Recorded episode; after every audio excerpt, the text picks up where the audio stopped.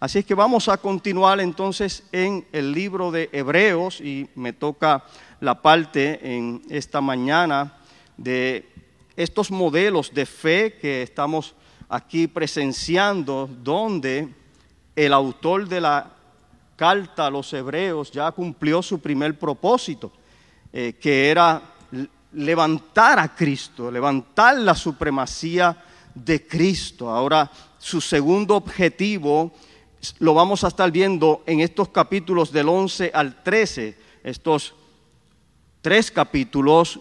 Ahora el autor lo que quiere es llevar a todos aquellos lectores de esta carta, tanto los de la primera audiencia, como a todo aquel que luego leyera esta carta, y ahí estamos incluidos usted y yo, de que tengan fortaleza, de que tengan esperanza en medio de la angustia y la persecución y nos trae en el capítulo 11 los modelos de la fe a los cuales ya ellos cumplieron en fe, ellos se mantuvieron en fe y podemos nosotros mirar que si ellos lograron en medio de vituperios, en medio de persecución, en medio de gente que los rechazaba, gente que los ultrajaba, gente que los lastimaba, ellos fueron fieles, pues nos trae ahora a nosotros también esa fuerza para que nosotros y la, primera audiencia entendiera que su persecución, que lo que estaban experimentando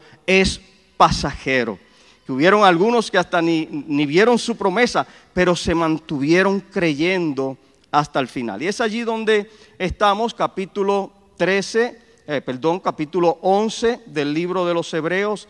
Le invito que vaya por allí porque vamos a darle continuidad con algunos le llaman a este capítulo, como ya hemos escuchado, eh, el capítulo de los héroes de la fe.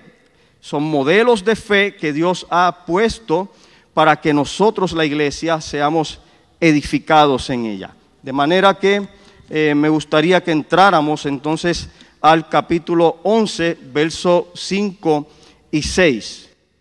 No sé cuántos de ustedes en el transcurso de la vida en su caminar, de pronto se han encontrado con alguien en ese caminar y comienza una conversación con esta persona y la persona de pronto en esa profundidad de la conversación que se va dando, uno se da cuenta que hay similitudes, que hay algunas cosas que son compatibles con las de nosotros, que tenemos con esta persona de alguna manera una empatía en esa profundidad y es como si lo conociéramos desde siempre. Y, nos damos a, la conversación y, y la persona fluye con nosotros como si siempre la hubiéramos visto, como si siempre lo hubiéramos conocido. Y en esa dinámica nosotros podemos admirar, podemos reconocer algunos eh, detalles que nos llaman la atención, podemos eh, sentir un profundo respeto por esa persona, una atracción, que quisiéramos luego tener más charlas con esa persona, que quisiéramos volver a encontrarla y caminar de nuevo y hablar y platicar. ¿A alguien acá le ha pasado, ya sea yogueando, ya sea en la universidad, ya sea en el trabajo, que usted se encuentra con alguien de primera y eso es, eh, algunos le llaman, es como un clic que se hace, es como, como, como esta única ah, dinámica. ¿Alguien le ha experimentado? He visto varias manos. Hoy en esta mañana, a mí me ha ocurrido y, ha sido experiencias que uno dice, ¿de, de dónde salió? qué cosa tremenda le, ha pasado.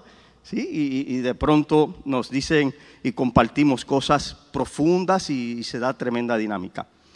Hoy me propongo que el personaje que nos toca en esta mañana poder ver, ah, aprendamos de él la profundidad que él tuvo en la relación con Dios. Fue una, una, relación pura, una fe pura que él estableció, que a pesar de los días, los meses y los años, él se mantuvo fiel en esa comunión, él se mantuvo creyendo a Dios y viviendo en fe puramente. Y por eso vamos a notar que acá nos va a hacer énfasis de algo que la escritura nos dice desde el Antiguo Testamento hasta en el Nuevo Testamento y es que el justo por la fe vivirá. Hoy vamos a estar viendo a Enoch. Acompáñeme al capítulo 11 de Hebreos, verso 5, y veamos hasta el verso 6. Dice la escritura de esta manera, por la fe Enoch fue traspuesto para no ver muerte, y no fue hallado, porque lo traspuso Dios. Y antes que fuese traspuesto, tuvo testimonio de haber agradado a Dios. Empero, sin fe es imposible agradar a Dios, porque es menester que el que a Dios se allega, crea que le hay y que es galardonador de los que le buscan. De simple que es la escritura y literal, cuando nosotros vemos estos versos, los leemos y es como que, ok, ya entendí, ya estos versos predicaron solo lo que ahí aparece. Nos habla de este segundo personaje, Enoch. Nos habla de que fue traspuesto, que agradó a Dios. Y nos habla de que el justo por la fe vivirá. Y que es imposible agradar a Dios sin fe. Y simple. Y como que ahí quedaría. Pero la realidad es que hay mucho más contenido en lo que está aquí presente. Por eso el escritor a los hebreos pone estos modelos de fe para que aprendamos de ellos, porque así como ellos, la primera audiencia, estaba experimentando tribulación, angustia, persecución, también los creyentes en el mundo entero que aceptan a Jesucristo como su Señor y Salvador van a padecer persecuciones, angustia, escasez, vituperio. Y estos modelos lo que van a hacer es mostrarnos a nosotros una trayectoria, una vida que nos ayude a nosotros a enfrentar también los tiempos. Los tiempos del pecado podrá cambiar la, la vestimenta, pero sigue siendo maldad. Y la maldad está desde que Adán y Eva traicionaron a Dios y escucharon al consejero malo. Entonces, ahora nos encontramos con el segundo héroe de la fe, como muchos le llaman. Aquí en Enoch vamos a poder ver algunas características que Enoch presentó y yo quiero hacer énfasis allí en cada una de esas características. Fíjese que ya vimos a Abel que por medio de la adoración, él agradó a Dios en su fe por medio de la, de la adoración. Y eso es lo primero que viene cuando nosotros creemos, adoramos a Dios. La adoración es lo primero que ocurre. Ahora, en Enoch se nos va a ilustrar ese caminar entonces en la fe. Luego, el próximo héroe va a ser Moisés y vamos a ver cómo la obra de fe, que es obediencia, trae agrado a Dios. Y podemos ver a través de Noé, luego cuando lo estemos ah, viendo en el próximo domingo, que él obedeció a Dios y su obediencia sin conocer nada, sin ver lo que haría de acontecer, se mantuvo fiel por 120 años. Entonces, acá Dios que nos ha enseñado por medio de su palabra que Él no pretende que el hombre se acerque a Él por medio de las obras.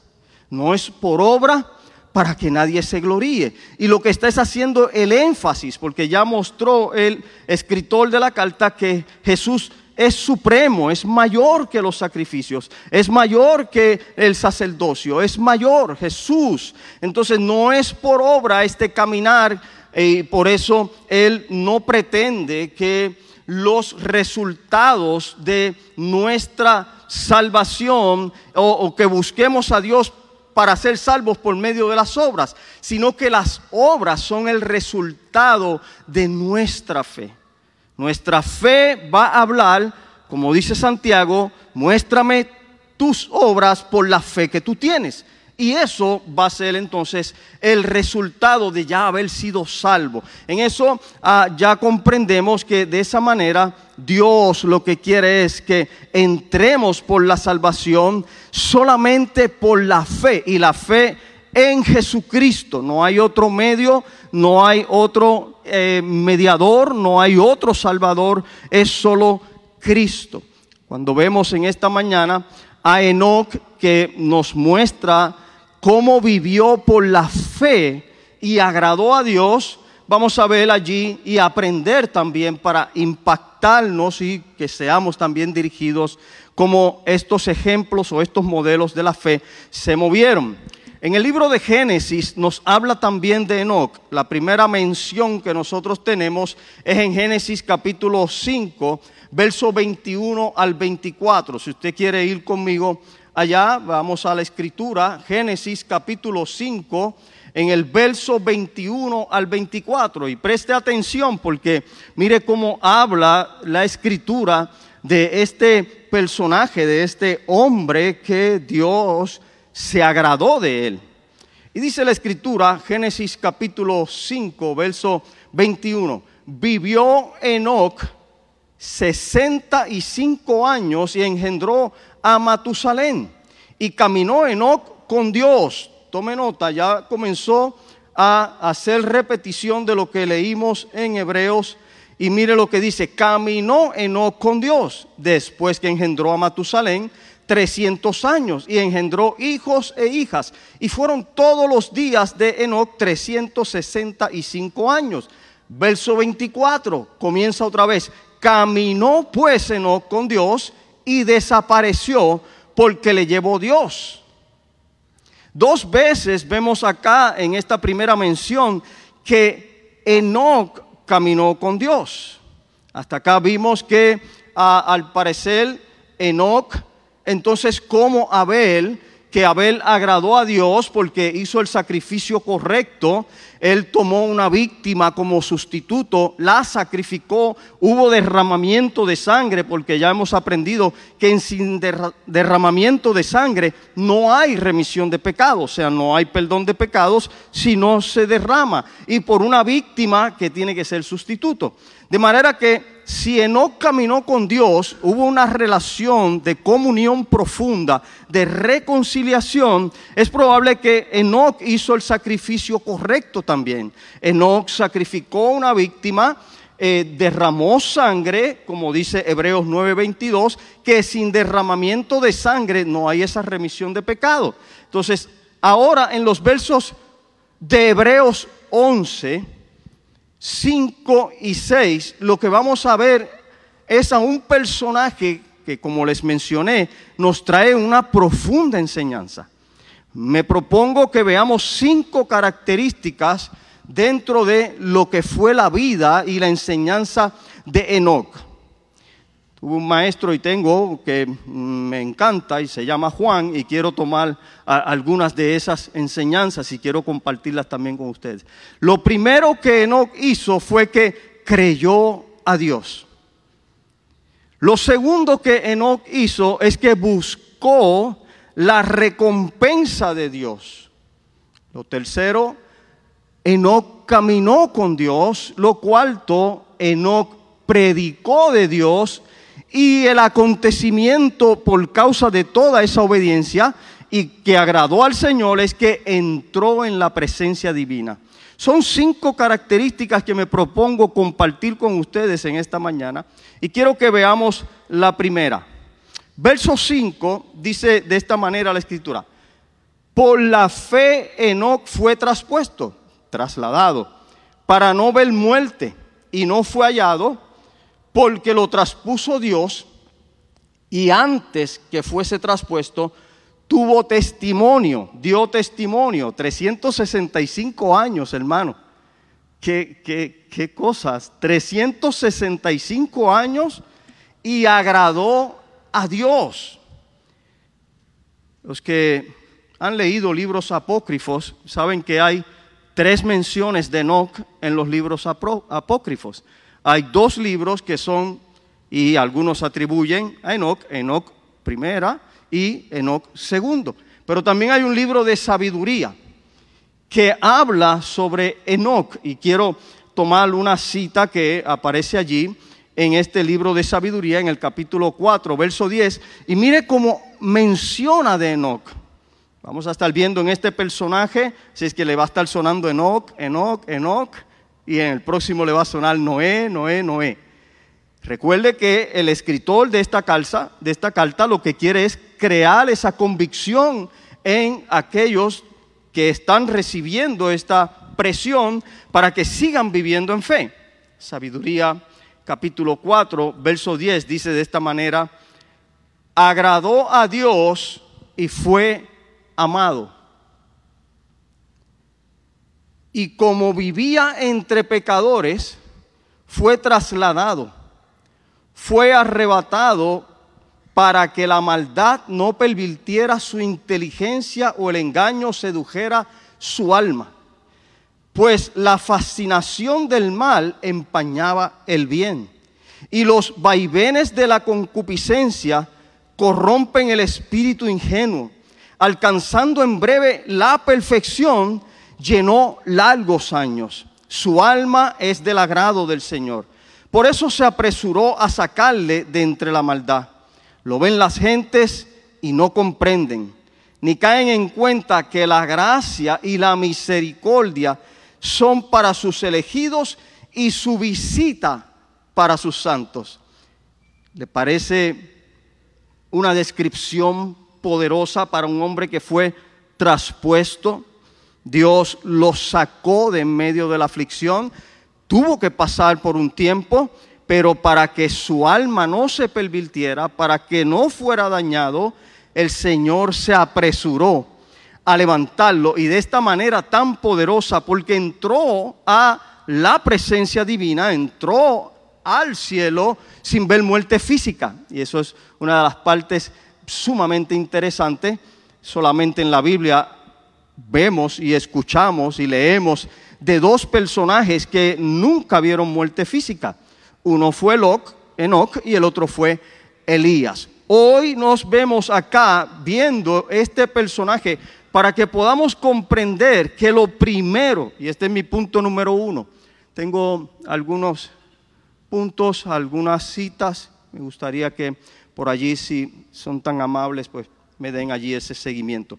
El primer punto es que lo primero que pasó es que de la fe, el primer paso de la fe es creer a Dios. Ese es el primer paso, creer. Luego les voy a mostrar que no se debe quedar solamente en el primer paso, hay mucho más.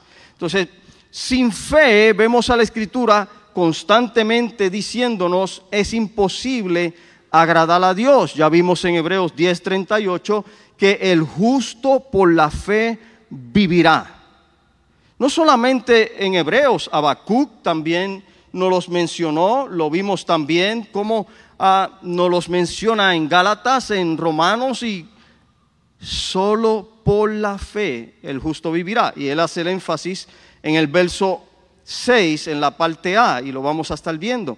Ahora, a Dios nadie lo ha visto jamás. Nadie ha visto a Dios. ¿A alguien acá? No. Yo creo que si eso ocurriese, pues, uh, wow. Bueno, no se, no se puede ver a Dios. Es, es, es una gloria, un resplandor. Es, tan poderoso que mm, cae uno como muerto. Lo hemos visto en ejemplos de algunos que disfrutaron un poquito de la gloria de Dios y, cayeron como muertos delante de su presencia. Entonces Jesús mismo fue quien dijo en Juan 1.18, a Dios nadie le vio jamás. Pero interesantemente, Dios en su gran amor se hizo carne en la persona de Jesús y vino a habitar con nosotros. Nosotros no estábamos allí en ese momento, pero hay testimonio desde eh, ese tiempo que Jesús caminó. Y cuando caminaba con sus discípulos, lo que hacía era mostrándoles al Padre. Felipe en un momento dado le dijo, eh, eh, Jesús, muéstranos al Padre. Y, y, Jesús le tuvo que decir, caramba, Felipe, llevas conmigo tres años y pico y todavía no sabes quién es el Padre. El que me ve a mí, le dijo a Felipe, el que me ve a mí, el que anda conmigo, el que escucha mi palabra, el que ha estado con esta experiencia expuesto a mí, me conoce porque el Padre y yo somos uno. Y lo que yo hablo, no lo hablo de mi propio corazón, no lo hago de mi propia voluntad, sino de la voluntad de quién? Del Padre. En otro momento también se dio a revelársele a Malta y a María, cuando él fue a el sepulcro de su amigo Lázaro que lloró allí, él tuvo que decirle a Malta, todo aquel que crea en mí, que soy la resurrección y que soy la vida, no morirá eternamente. Y le dijo, ¿crees esto? ¿Crees esto?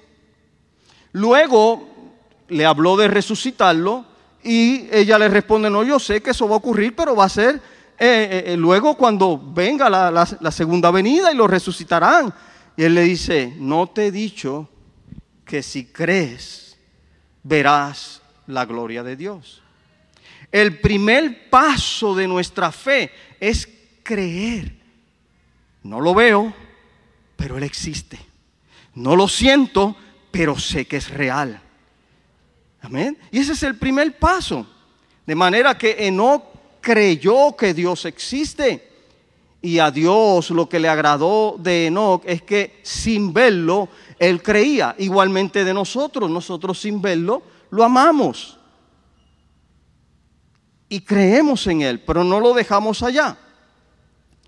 La fe verdadera va progresando en nosotros cuando tenemos la convicción. ¿Se acuerda el primer verso? Que es la fe, la certeza de lo que no se ve y la convicción de lo que se espera. El primer paso es creer, pero lo segundo que ocurre es que voy teniendo convicción de que este Dios es veraz, que este Dios es real, que yo no lo siento, que yo no lo escucho, que no lo veo, pero es real.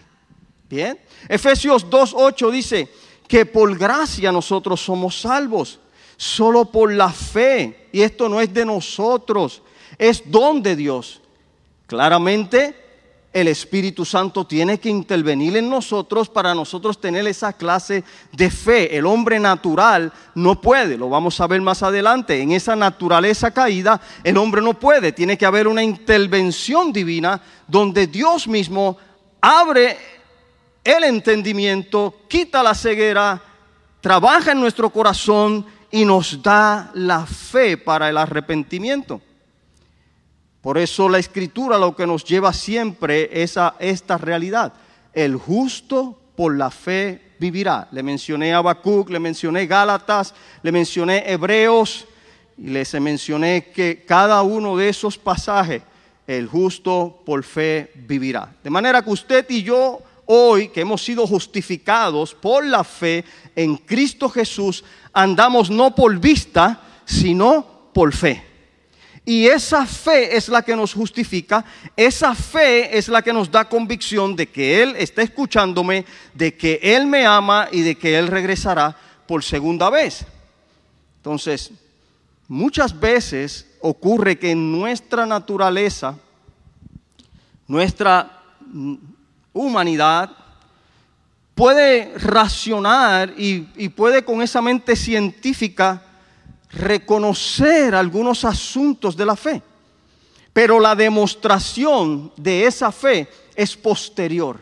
Por eso obramos luego de que hemos nacido de nuevo y obramos como hijos de Dios y podemos andar como Dios anduvo una vez que ya nosotros hemos sido en fe libertados, salvos y como consecuencia entonces van a venir lo que son las obras. Los científicos para poder tener convicción de que algo es probable, tienen que tener una hipótesis y esa hipótesis tiene que estar apoyada de muchos experimentos. Una vez que los experimentos comienzan a dar el resultado positivo, eso les da convicción y ellos comienzan a darla como que es cierto. Sin embargo, nosotros los creyentes el testimonio del Espíritu Santo es el que nos da a nosotros en el corazón esa convicción que es mucho mayor que cualquier razonamiento que pueda llegar y, cualquier pensamiento nosotros que busque lógica, porque el mismo Espíritu es quien hace la prueba mayor en nosotros. Él nos demuestra que Dios existe. El Espíritu mismo trabaja en nuestros corazones y nos da convicción, testimonio de Dios. Él es quien hace la obra en nosotros. En conclusión, podrán haber muchísimos experimentos de laboratorio para esa validez de teoría científica, pero el único que puede crear esa convicción en el ser humano, en el creyente, de que Dios existe, es el Espíritu de Dios. Si no hay la intervención del Espíritu de Dios, ah, mm, nadie de nosotros podría creer que Dios es real. Y no solo que es real, que es galardonador de los que le buscan. Lo segundo que vemos en esta característica de las cinco que mencioné, que no mostró, es que para agradar a Dios también es necesario creer que Él es moral, justo, personal y que recompensa la fe en Él. Y eso es lo segundo que quiero mostrarles. Dice verso 11.6 en la parte B, el que se acerca a Dios, obsérvelo ahí en su escritura, el que se acerca a Dios, crea que le hay. ¿Por qué? Porque Él es galardonador de los que le buscan. El que se acerca a Dios tiene que creer que Él existe. Ya él le venía diciendo ah, en, capítulos anteriores a la primera audiencia, acérquense confiadamente al trono de Jesucristo, al trono de gracia, sabiendo que Él está ahí oportuno para ayudarte, para socorrerte. Creer que yo le busco, Él me escucha y es galardonador de los que le buscan. Por eso Enoch tuvo eh, esa comunión con el verdadero Dios y, la tuvo por 365 días. No fue de noche para mañana. Fueron tres siglos y medio y un poco más, donde él se mantuvo fiel mirando al invisible, creyendo en él y viviendo para él. Einstein dijo en uno de sus postulados, Ciertamente hay un Dios. Alguien que no crea en una fuerza cósmica es un necio, pero no podemos conocerlo. Con todo lo inteligente que era Einstein, con toda e, e, esa materia gris que tenía, se equivocó. Porque a Dios sí se le puede conocer y Él galardona a los que se acercan a Él, a los que le buscan. Ciertamente hay un Dios que es personal. Ciertamente podemos ir donde Él,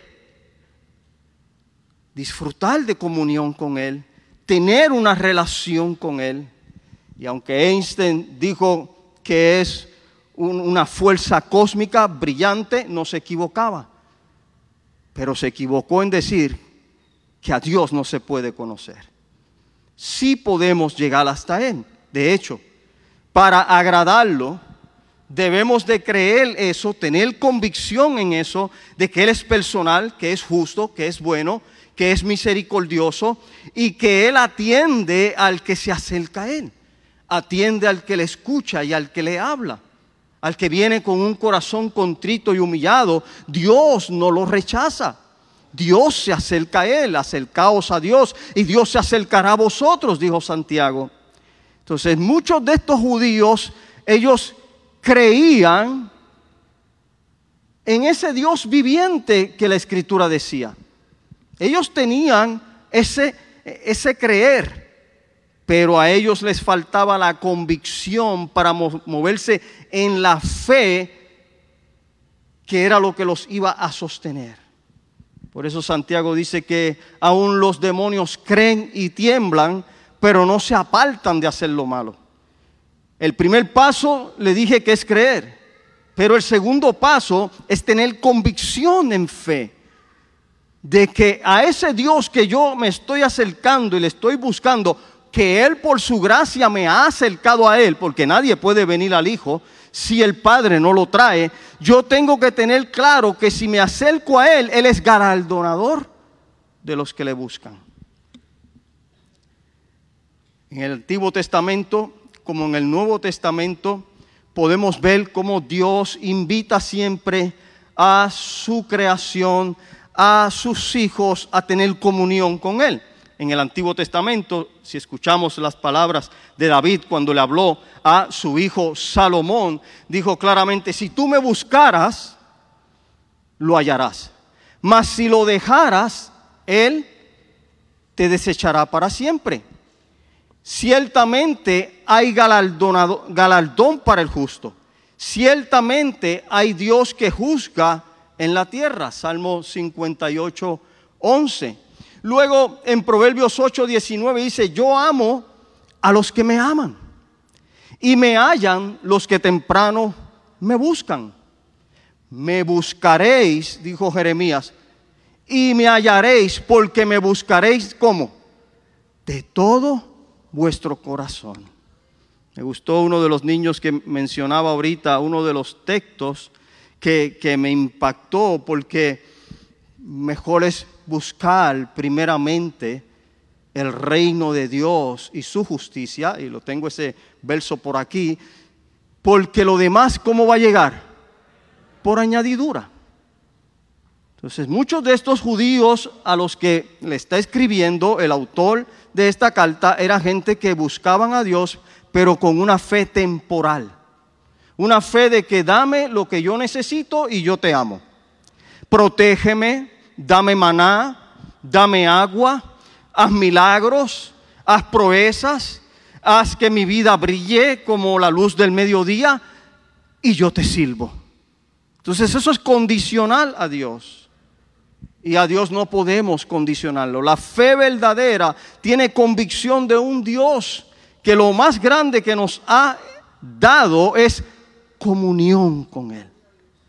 Cuando la comunión se rompió, Él hizo provisión y lo vamos a ver más adelante. Jesús fue más explícito cuando escuchamos a Jesús diciendo, porque todo aquel que pide, recibe, el que busca, hallará. Y el que toca, muy bien René, se le abrirá. ¿Y quién es la puerta? Cristo. Si le tocamos la puerta al caballero de la cruz, de seguro que Él no te va a dejar ahí esgalillándote. Él es amoroso, misericordioso, justo y personal, que le gusta tener comunión con sus hijos. Por eso dio su vida por ellos para reconciliarlos. Ahora, no es suficiente creer nada más. Ya le he estado enfatizando que no es solamente por creer, es una convicción de que Él está ahí atento al clamor de los que le buscan, de que su oído está escuchándome aún en medio de mi foso, como Daniel en el foso de los leones aún en medio del fuego ardiente, como Sadrach, Mesach y Abednego. Él está en medio de mi angustia y mi tribulación con su oído atento para escuchar mis súplicas y galardonar, recompensar, serme de ayuda, serme de salvador, que es lo primero que hace, salvarnos de la maldición del pecado. Juan 3, 16 es claro cuando dice, para que todo aquel que cree no se pierda, mas tenga vida eterna. ¿Cuál es el resultado de su fe? Salvación y vida eterna. Al que se acerca pidiendo salvación, Jesús vino para brindar esa salvación. Por eso Vuelvo porque lo tengo aquí, lo que el niñito en ese texto dijo, Mateo 6:33. Mas buscad primeramente el reino de Dios y su justicia. Amén. Y eso constituye toda la recompensa, todo lo demás, la salvación, la reconciliación, la redención, la vida justa y piadosa, todo viene como resultado de yo buscar primeramente a Dios. Enoch buscó a Dios, agradó a Dios y Dios le recompensó. Ese es mi segundo punto en esa segunda característica que le he mostrado. Ahora quiero mostrarles la tercera característica para continuar agradando a Dios, debemos tener comunión con Él, caminar con Él. Y aquí me voy a tomar eh, eh, un espacio, porque ya vio que en Génesis dos veces dijo, y caminó Enoch con Dios. Y le agradó tanto que, ¿qué hizo? Lo traspuso. Algunos teólogos y algunos estudiosos tienen un tema en lo que es eh, el ser trasladado o ser cambiado de un estado a otro, pero yo no voy a entrar allá. Yo lo voy a coger literal. Dios lo sacó de la aflicción.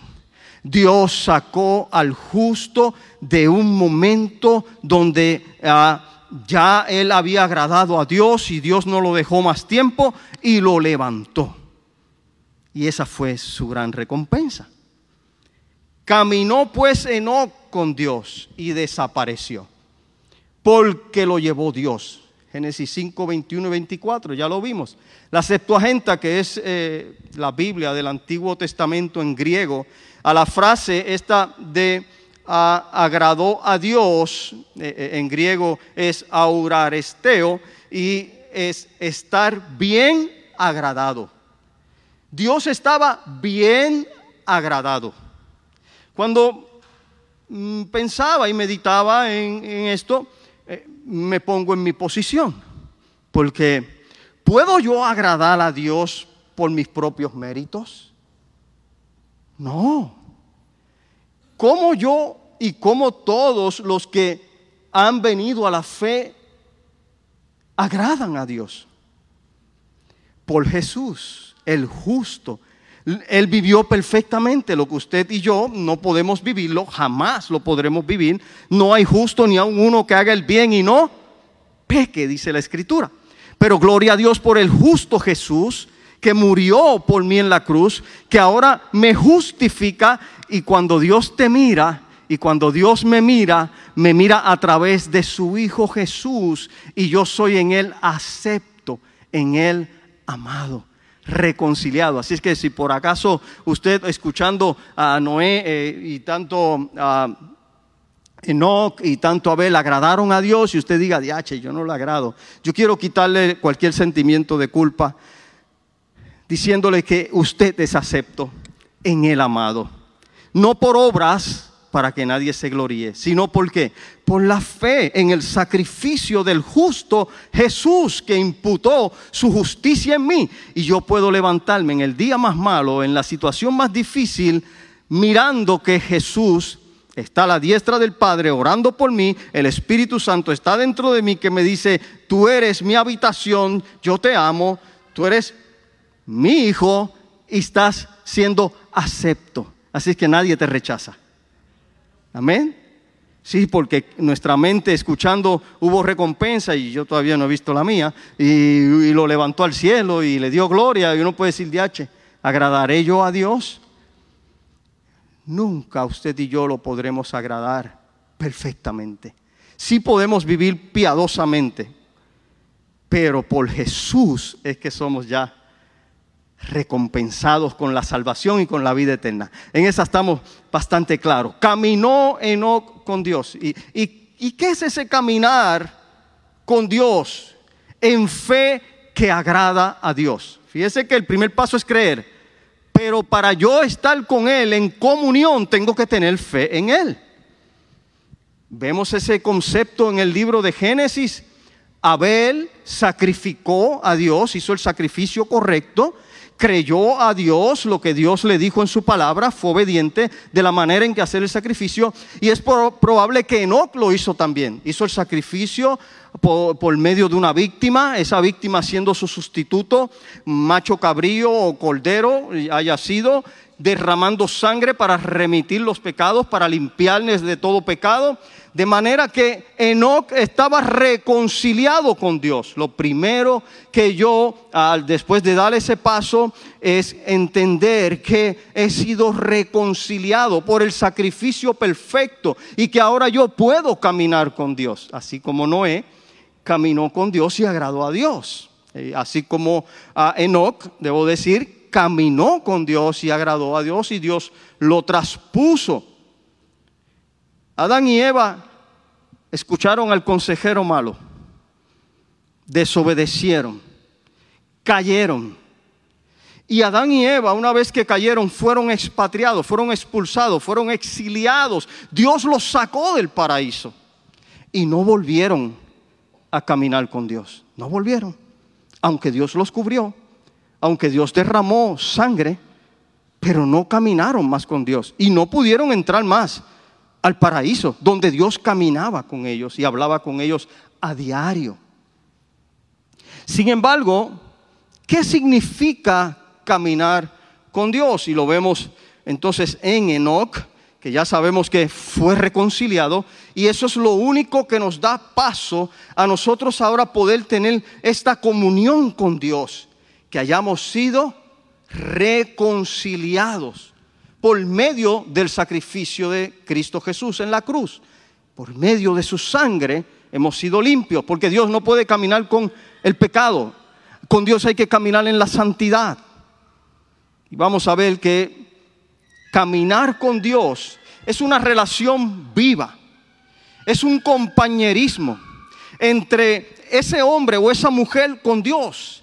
Caminar juntos implica conocimiento personal es conocer a este ser y entenderle y comprender su palabra y comprender sus mandamientos. Es tener con él comunión. Y esto implica acuerdo y un corazón. Por eso ah, hace el énfasis la escritura de que la relación del marido y la mujer es como la relación de Cristo y quién? Su iglesia. Donde caminan juntos donde se aman y se cubren el uno al otro, donde tienen intimidad personal, donde no hay nada oculto. Por eso en la relación matrimonial no deben de haber cosas ocultas, tiene que haber transparencia, tiene que haber comunión. No voy a entrar allá porque me iría a una consejería matrimonial y ese no es el tema. Pero eso es comunión. Un mismo espíritu, una misma fe un mismo propósito, un amor incondicional, una relación integral. El profeta Amós dijo en una de sus preguntas, capítulo 3, verso 3, ¿cómo andarán dos juntos si no estuvieran en acuerdo? Qué difícil es caminar con alguien que tú vas para el norte y él quiere ir para el sur. Y empecismado que es para el sur. No sé si usted alguna vez, eh, o, los que gustan de ecuestre, de, que han sido jinetes, o, como yo que era, eh, teníamos un refrán cuando montábamos las bestias a pelo. Eh, sí, sí, montábamos los caballos y cuatreros. Y usted trata de llevar a esa bestia hacia una dirección y la bestia lo que quiere es ir por otro lado. ¿Se acuerda que eso le pasó a un profeta también y Dios tuvo que venir y aguantarle la bestia? Pero qué difícil es andar con alguien que no está en acuerdo. Que todo le pone a usted un pero, un desacuerdo y, no, que es así, no, que es así. Qué difícil. ¿Cómo andarán? No, no mire para el lado. Tranquilos, no, no estoy, no, si usted siente alguna alusión personal, yo no estoy hablando de nadie. ¿Está bien? ¿Cómo andarán dos juntos si no estuvieran de acuerdo? Enoch tuvo comunión, estaba en acuerdo con Dios y con su palabra. escuchaba la voz de Dios. No había Biblia, no había pergaminos. Lo que de Dios conoció fue porque el Espíritu se lo reveló en la creación que toda ella habla de que hay y existe un ser supremo con un ah, diseño inteligente, porque todo habla de Dios, ¿no es cierto? Tener intimidad, tener comunión, eso es caminar. El puritano Thomas Watson dijo de esta manera, si me ayudan pues por allí entonces para que todos lo podamos ver, yo se lo voy a decir como quiera. Caminar con Dios es caminar por fe. Se nos dice que nos acerquemos a Dios, Hebreos 10, 22, y tengamos comunión con Él. Nuestra comunión es con el Padre, primera de Juan 1.3. Por lo tanto, tenemos que caminar con Él todos los días por fe. Bienaventurado el pueblo que camina, oh Señor, a la luz de tu presencia. Salmo 119, lámpara a mis pies es tu palabra, lumbrera mi camino. ¿Se acuerda que lo dijeron los niños? y cantarán de los caminos de Jehová. Dice también la escritura, es como caminar, este es Thomas Watt diciendo, es como caminar entre lechos de especias que destilan un perfume aromático. Ahorita Malta me pasó por el lado y destilaba un perfume aromático que, válgame, ese es eh, alabastro del bueno. Sí, sí, sí. Caminar con Dios es como caminar entre helechos que destilan un perfume aromático. Dice Thomas Watt, el destino definitivo del hombre queda reinstituido con Enoch, quien ilustra para todos los hombres qué significa estar en comunión con Dios. En Enoch volvió a alcanzar el destino verdadero el hombre, porque experimentó la comunión con Dios que Adán y Eva habían abandonado. Qué maravilloso caminar con Dios. Lo que perdió Adán y Eva, ahora el autor de los Hebreos les está diciendo, ustedes saben mucho la escritura. Ustedes conocen al Dios de la escritura, pero ustedes no tienen comunión, convicción y fe con ese Dios de la escritura. Porque si la tuvieran, ustedes no retrocederían. ¿Se acuerda que así es como cierra el capítulo 10? Nosotros no somos de los que qué? De los que retrocedemos, sino de los que seguimos. Amén. No retrocedemos porque retroceder hay perdición, sino que somos de los que tenemos fe para preservar el alma. Entonces, el énfasis es comunión. Enoch caminó con Dios. Y esa fe, como la de Abel, que ofrecieron ese sacrificio perfecto, que entraron en reconciliación con Dios, se manifestó. El término caminar o andar se usa muchas veces en el Nuevo Testamento. Usted al escuchar la escritura se va a dar cuenta que siempre el Señor lo que anhela es que andemos con Él como el Padre con el Hijo, como el Señor con su discípulo, como el Maestro con su alumno. Fíjese que Jesús fue específico. Como hemos sido sepultados juntamente con Él por el bautismo, a fin de que también nosotros andemos en nueva vida. Andemos en nueva vida. Según de Corintios 5, 7 dice, porque en fe andamos, no por vista, andamos. Andad en el espíritu y no satisfagáis los deseos de la carne. Gálatas 5. Andad en el espíritu, andemos con Dios. Andad en amor como Cristo nos amó y se entregó a sí mismo por nosotros.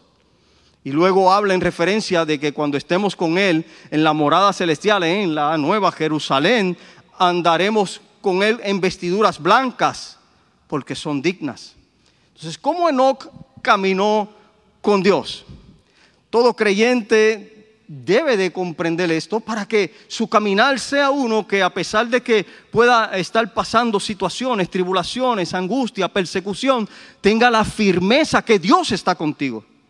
que Él no te va a dejar, pero para eso tiene que haber comunión.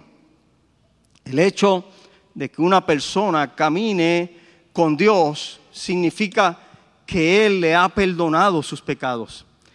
Nadie que no se haya arrepentido, que se haya reconciliado con Dios por medio del sacrificio del justo Jesús, puede caminar con Dios. Si usted escucha a alguien en su vecindario o en su trabajo o algún familiar, no, yo soy de Dios, Dios está conmigo, a cheque el fruto. Si él ha tenido un arrepentimiento, si él ha sido lavado por la sangre, si él ha sido reconciliado, amén. Porque nadie que esté muerto puede caminar con un Dios vivo, a menos que ese Dios vivo no lo resucite. Nadie que está persistiendo en el pecado y que vive en el pecado puede decir que camina con Dios. No.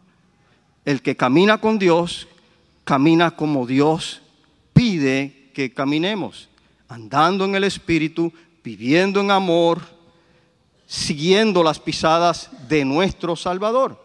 Entonces, solo cuando Dios quita nuestro pecado es que podemos caminar con Dios, entrar a su presencia.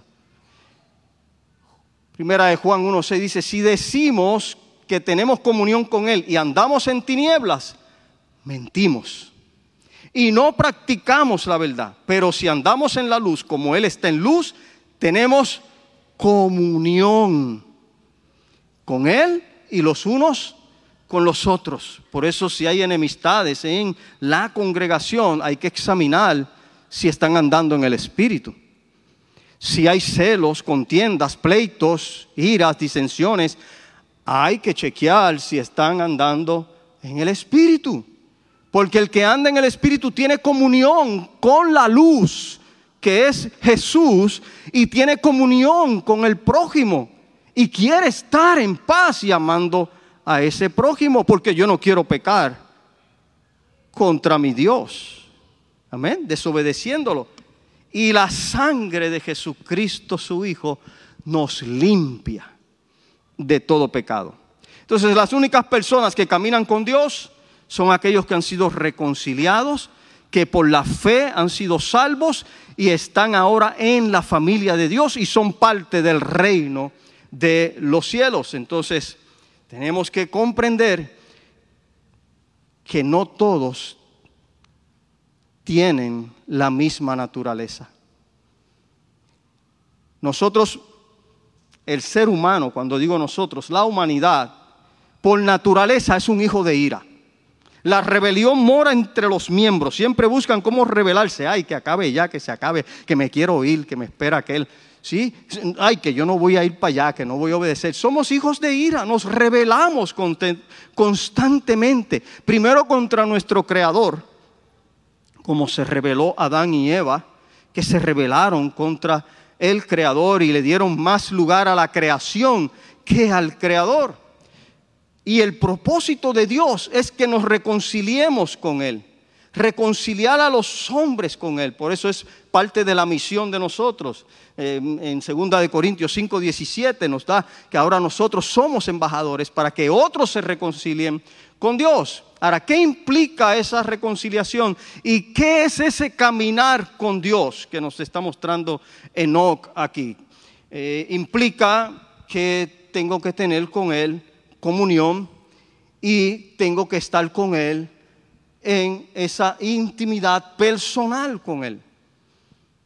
Usted podría tener mascotas que le dan a usted. ¿Alguien tiene mascotas acá? Y, esas mascotas le brindan a usted un sentido de compañía. ¿No es cierto? Le dan compañía. Pero usted puede salir con un perro, con su mascota y hablar con el perro y que el perro le conteste y le diga cómo se siente y, usted le pida consejo y el perro le da consejo. Bueno, hay algunos que les gusta la sofilia, pero bueno, eh, no voy a entrar allá yo, les voy a hacer un chiste, yo tenía un loro y pues le dio COVID y ya pasó a morar con el Señor. Pero estuvo conmigo 13 años. Sí, sí, sí, le dio COVID. Se murió el mismo día que mi nena nació, el cumpleaños de mi nena. Pero, ¿a dónde voy? Él me llamaba. David. Él llamaba a Eda. Eda.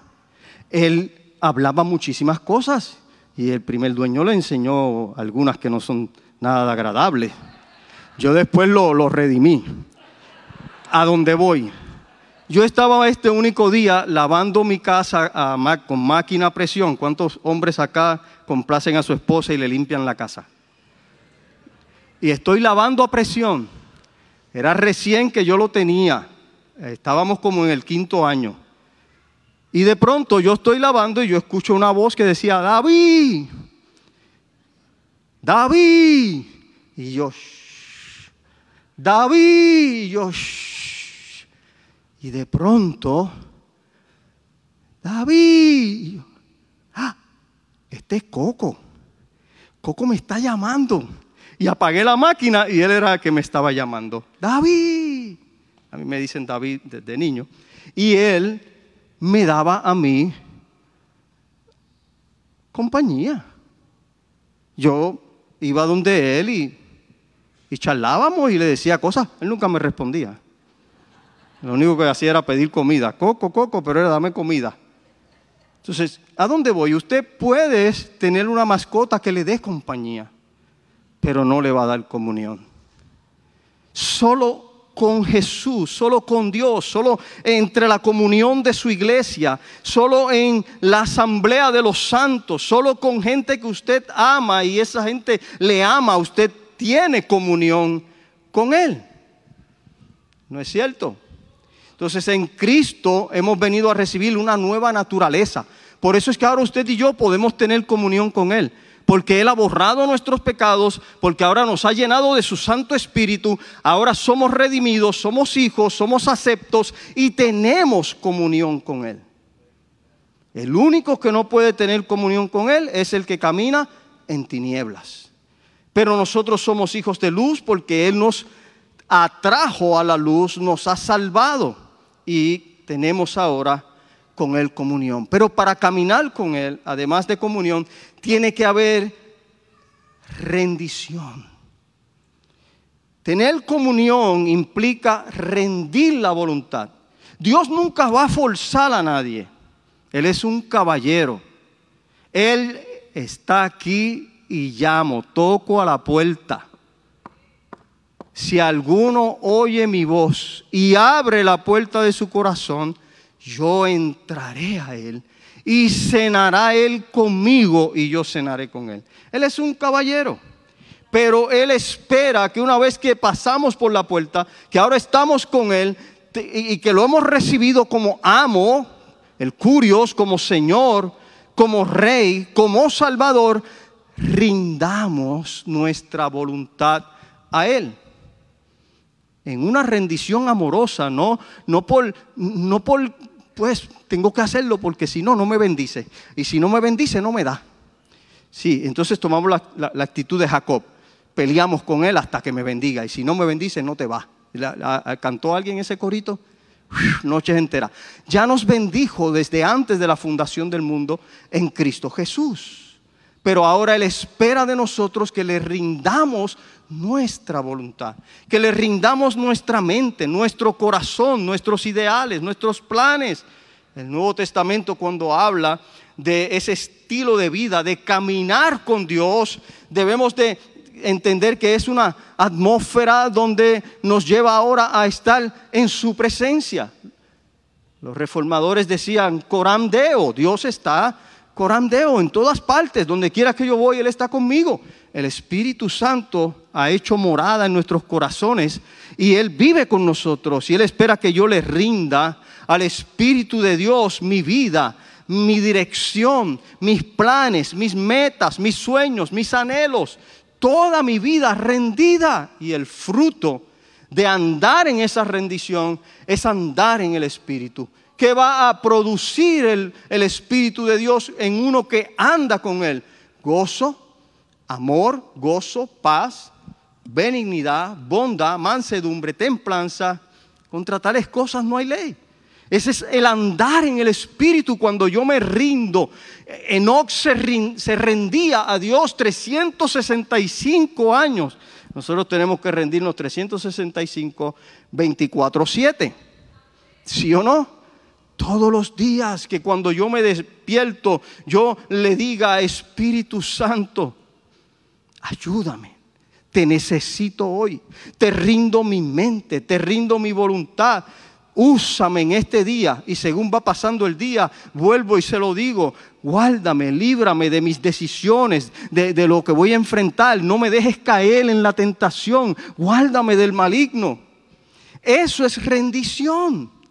Donde toda decisión, donde todo plan que yo tenga, yo voy delante de Él y lo rindo en su presencia. La cuarta característica que quiero que veamos es Enoch predicó para Dios.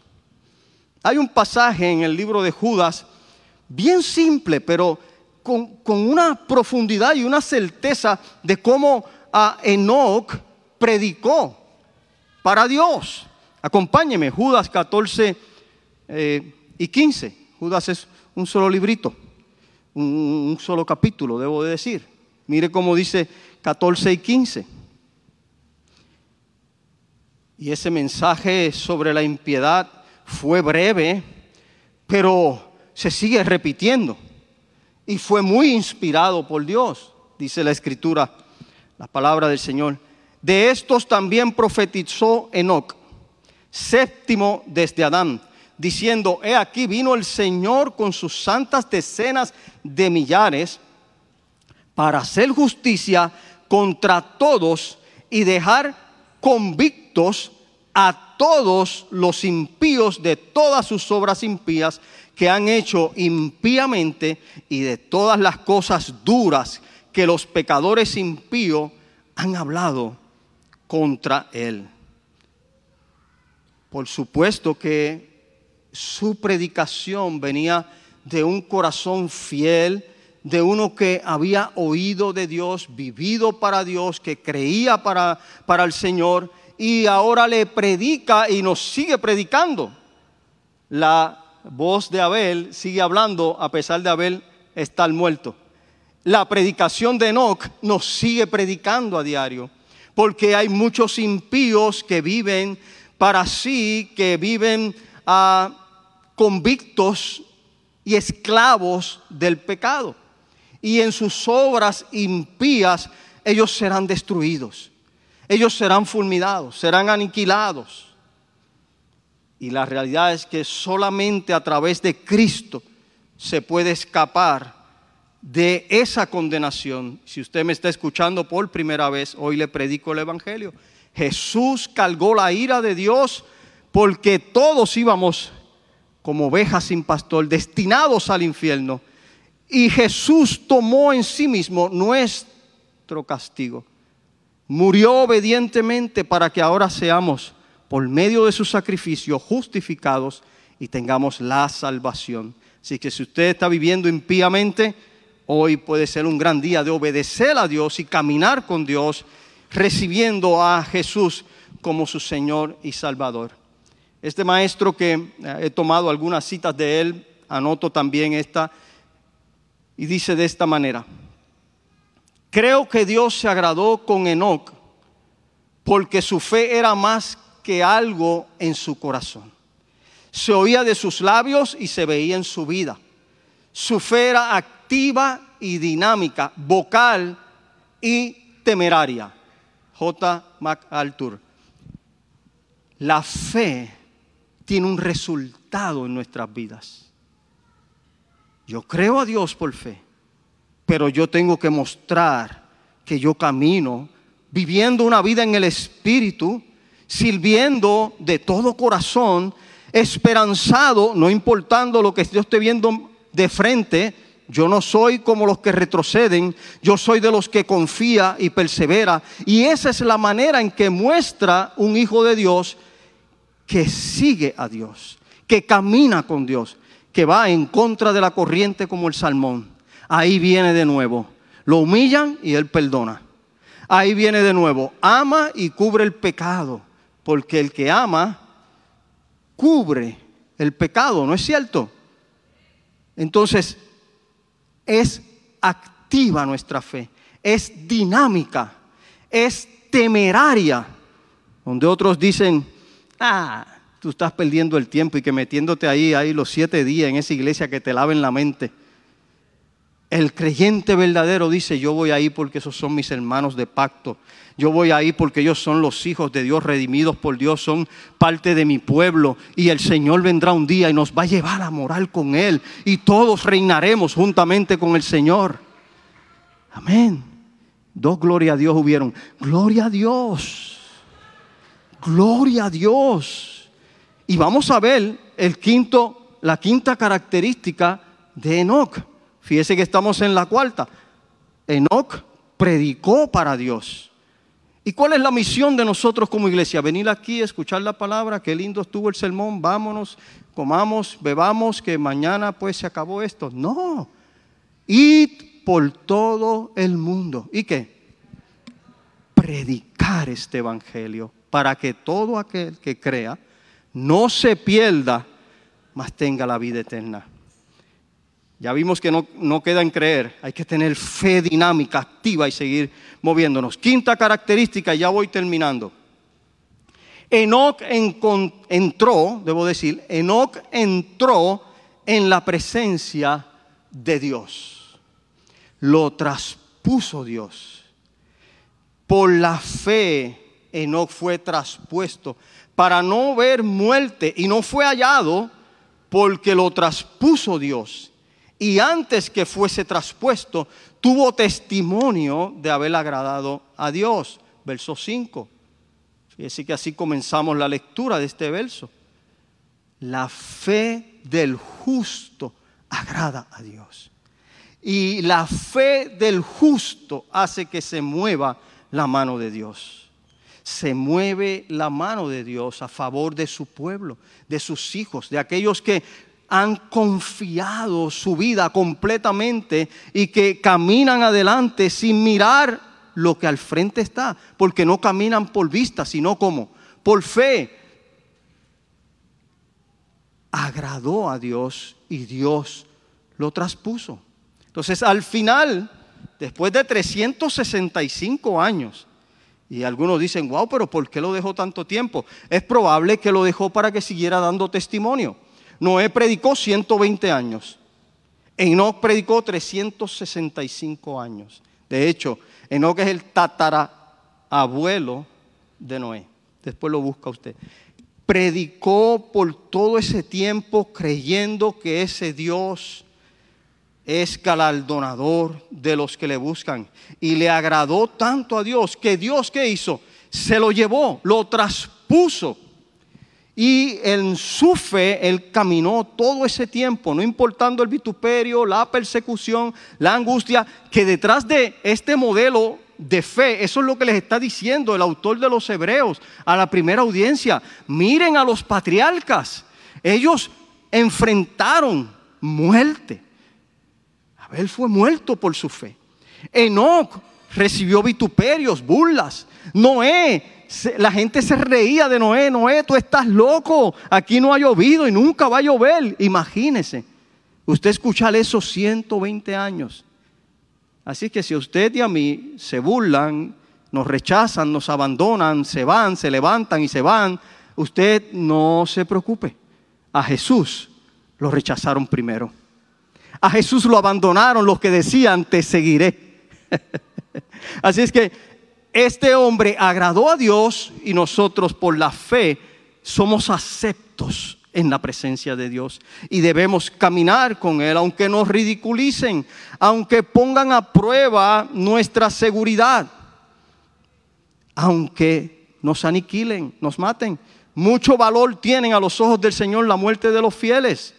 Y Dios ama a sus santos y ama la comunión con sus, con sus santos. Y eso fue lo que vimos ya. Enoch tuvo una comunión con Dios y una descripción bellísima de, de lo que es caminar con Dios.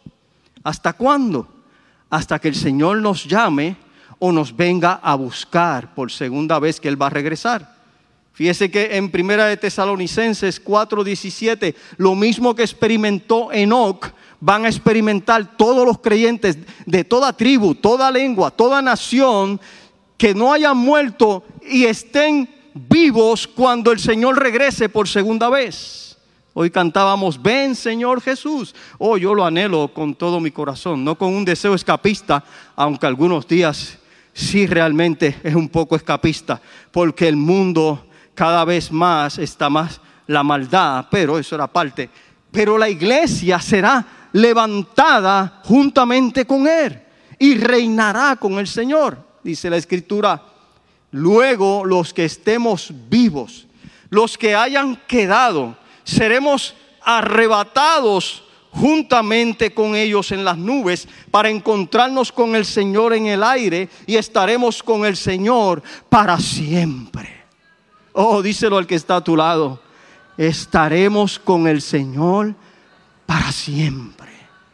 Para siempre. Por mis méritos, no. Por Jesús mi Salvador. Por el Jesús que pagó en la cruz con su sangre mi salvación. Estaremos con Él por siempre y para siempre. Aleluya. No sé si eso le da esperanza. Si en su persecución, si en su vituperio, si en su pelambrera, si en su enfermedad, si en sus pérdidas, sea la situación que esté usted enfrentando o lo que usted vea a través de las naciones, no hay algo más seguro que eso. Jesús regresa por segunda vez. Y yo moraré con él. Amén. Y en la casa de mi padre, muchas moradas hay. Amén. Conclusión.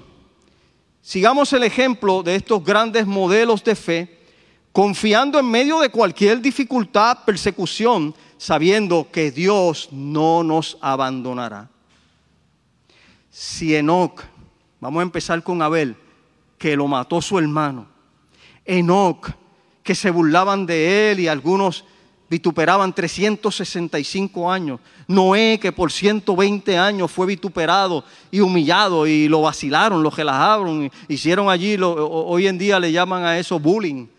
Sí, si Enoch siendo humano como usted y como yo, perseveró en la fe, agradó a Dios todos los días de su vida, cuanto más ahora que nosotros, Jesús nos ha resucitado, nos ha bautizado con su Espíritu Santo que está con nosotros y con vosotros hasta el fin, deberíamos nosotros perseverar en nuestra fe sin retroceder o apostatar, que es lo que les quiere decir el autor de esta carta a todo ese pueblo que había venido del judaísmo al cristianismo. Si ellos pudieron, tú puedes. Yo puedo. Nosotros podemos, ¿sí o no? Ahora, voy a bajar la nota. Rechazar a Jesús es tonto.